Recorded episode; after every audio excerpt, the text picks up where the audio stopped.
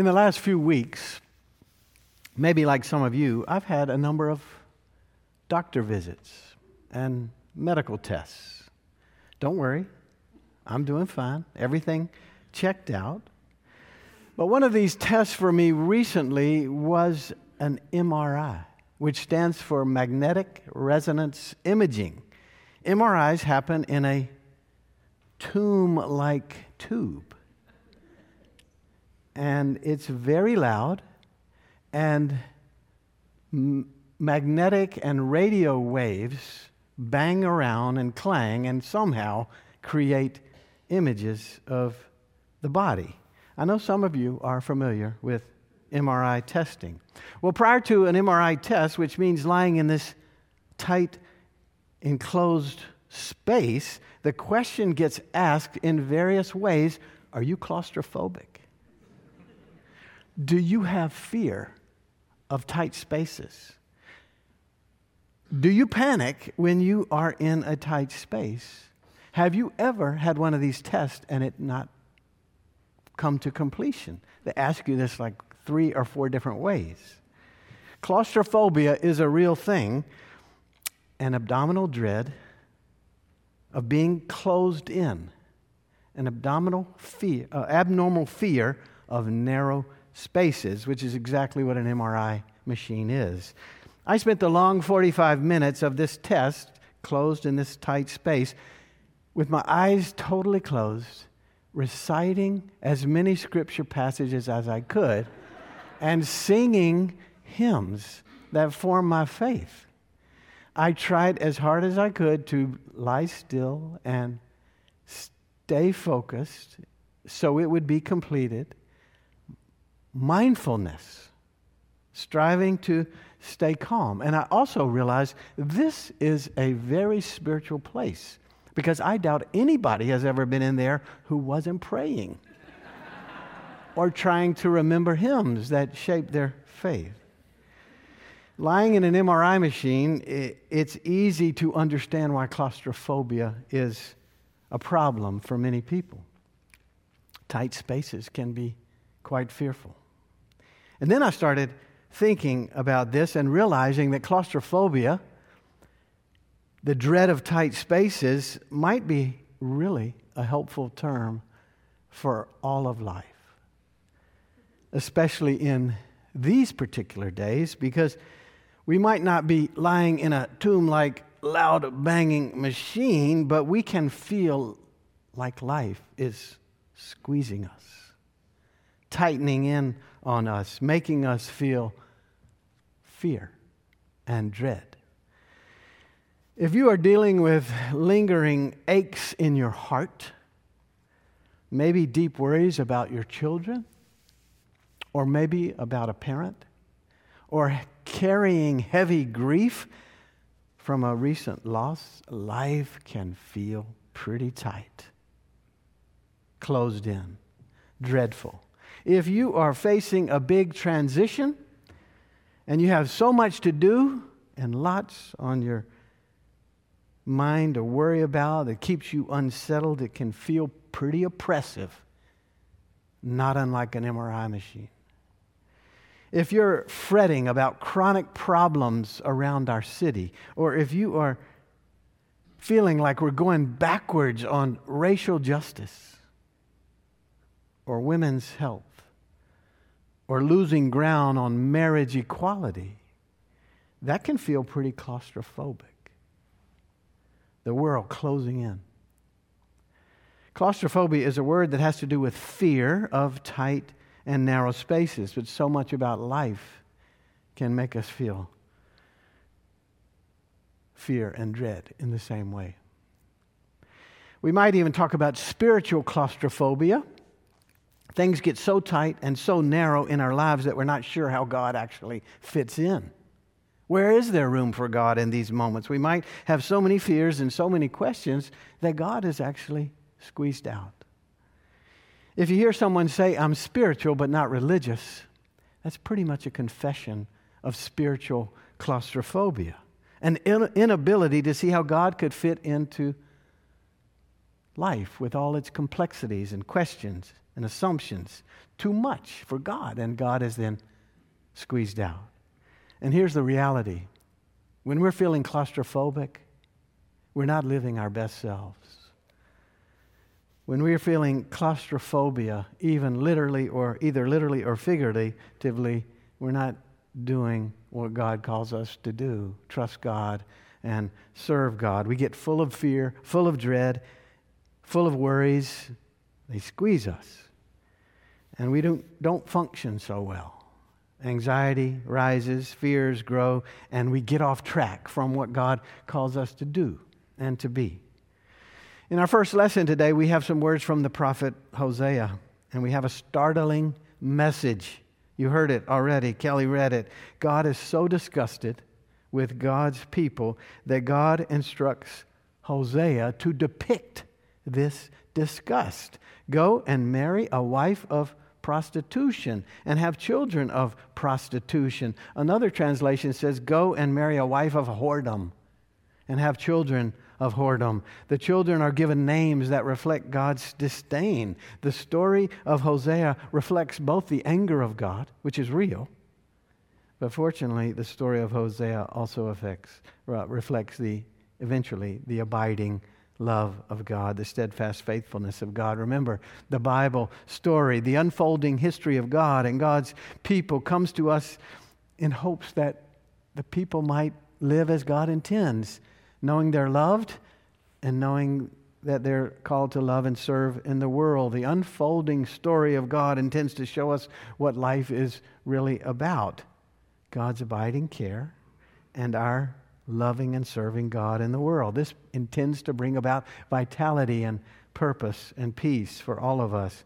But too often, as we know in the story, we get turned not outward to God and to the world, but inward. We get lost in our worries and in our selfish pursuits. We get actually claustrophobic where fears run rampant and anxiety grows, and we do selfish and stupid things that mostly disappoint God. The biblical story wants to help us. Don't go that way, go this way.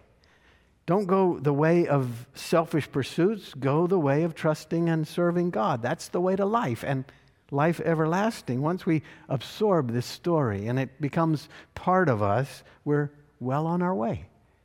And we know that life will be well, and all manner of things will be well. We have a second lesson today. It comes from Colossians chapter 2. This is one of the many letters attributed to Paul that are found in the New Testament. Paul, who is seeking to help faithful people find faithful life in God's abiding care, serving God in the world.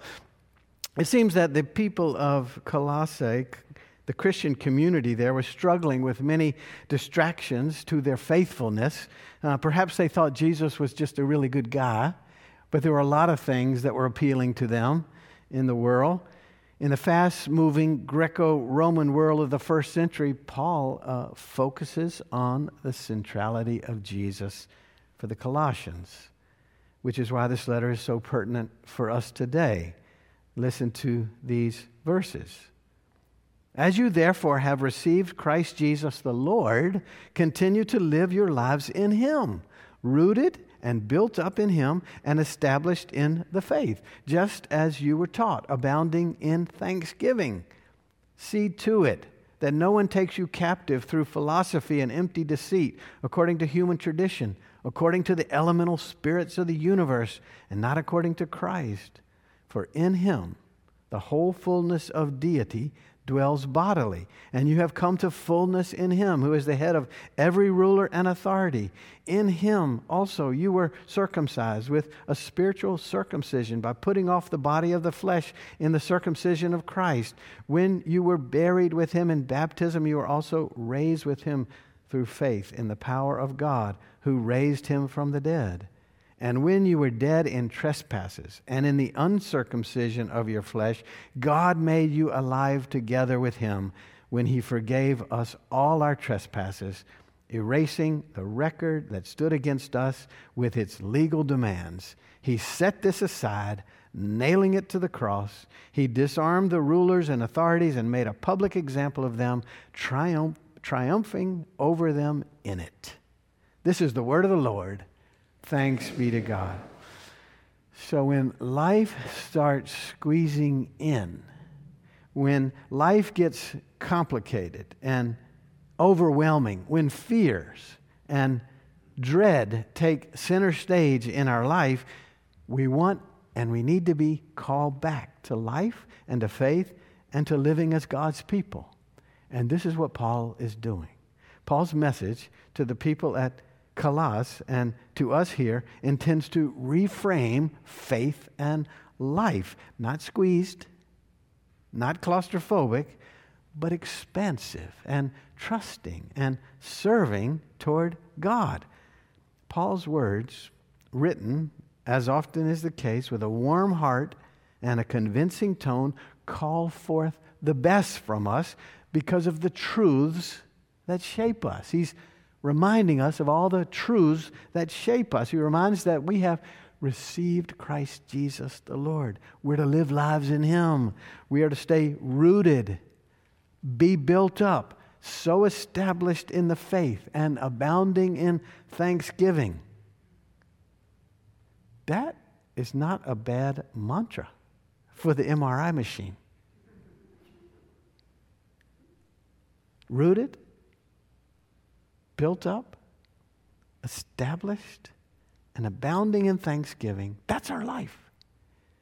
That's not a bad mantra for every day that we live. This is approach to mindfulness, faithfulness, rooted, built up, established in the faith, abounded with thanksgiving.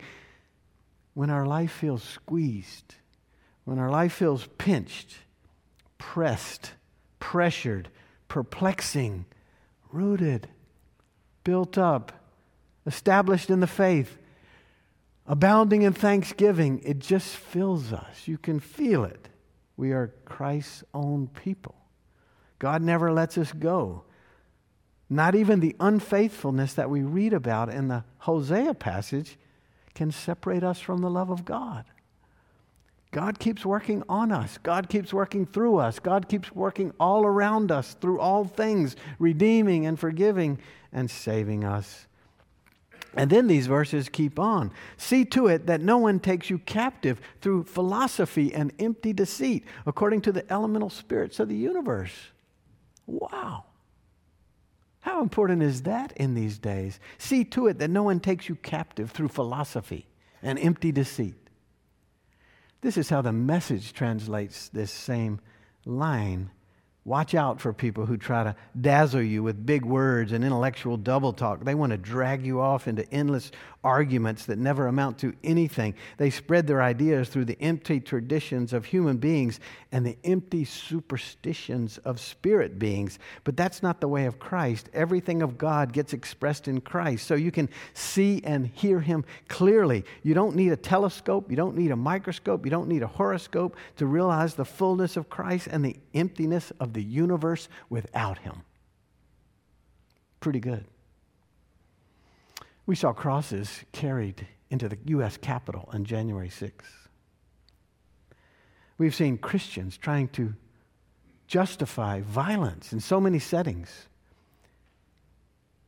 justify racial injustice, justify voter oppression, the degradation of women. We've gotten so good at distorting the message of Jesus. to suit our own persuasions and passions and politics. Paul warns against this, calling us back, rooted in Jesus, built up in Him, established in faith, abounding in thanksgiving. Does our faith define our politics, or does our politics define our faith? This is a pressing question.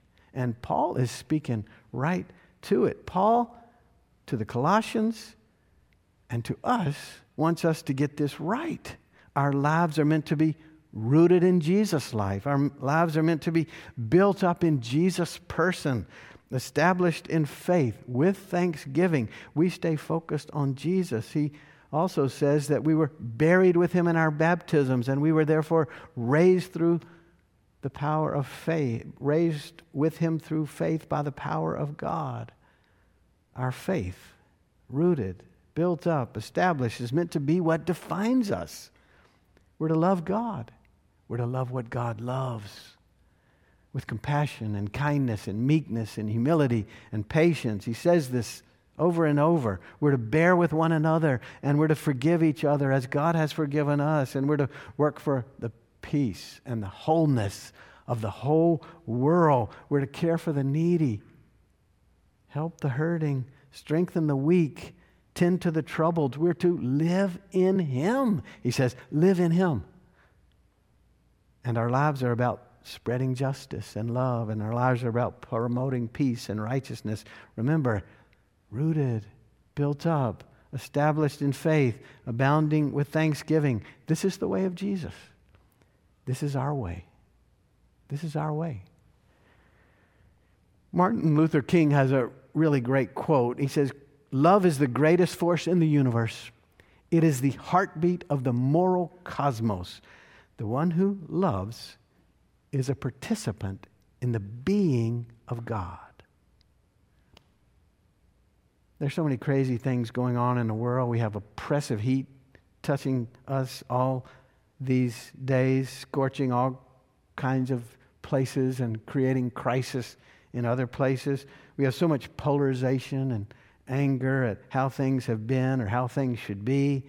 It's hard to tell if the moral arc of the universe is actually bending toward justice because a lot of the time it looks like it's bending toward injustice, and so many are being left out, and the needs of the poor and marginalized are growing, and all of this can make us feel kind of claustrophobic, squeezed, filled with fear, filled with dread. Colossians offers some encouraging words. You have received Christ, Jesus the Lord, yours. Stay rooted, be built up. Remain established in faith, not caught up in all tossed about by the storms of the world. God prevails, and God will always prevail. And our calling is to align our lives with following Jesus, which means doing justice and loving kindness and walking humbly with God toward the peaceable kingdom of God that's promised to emerge everywhere. This is our calling. If you Google the phrase, you had one job, if you Google that phrase, the results of that search are both shocking and hilarious. A tragic parade of impossible happenings, of unbelievable poor planning, of face palming human error. You had one job. You Google it and you get photos of like a piece of melted cheese on the side of a fast food hamburger. Or a picture of a crossroads where STOP is spelled SOTP. You had one job. Or a keep right sign where the arrow is actually pointing to the left. You had one job. A toilet seat, uh, lid is actually underneath the seat. Double parallel lines where it goes along, and then one of the lines goes like that on the road.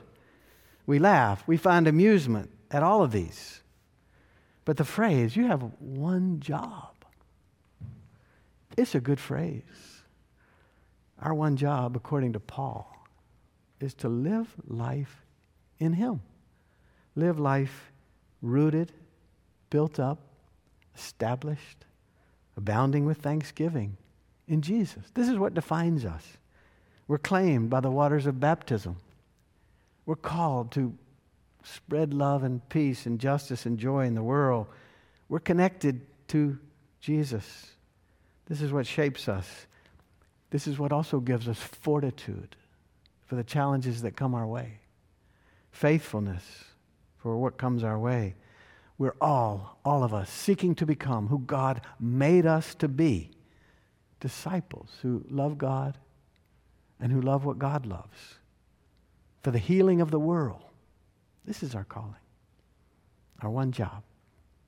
May it be so. Amen. Let us pray. Shower us with your grace, O God. Claim us with your abiding love. Never let us go. And by your Spirit, strengthen us. We seek to live by faith with hope for love and service in the world following Jesus Christ. Amen.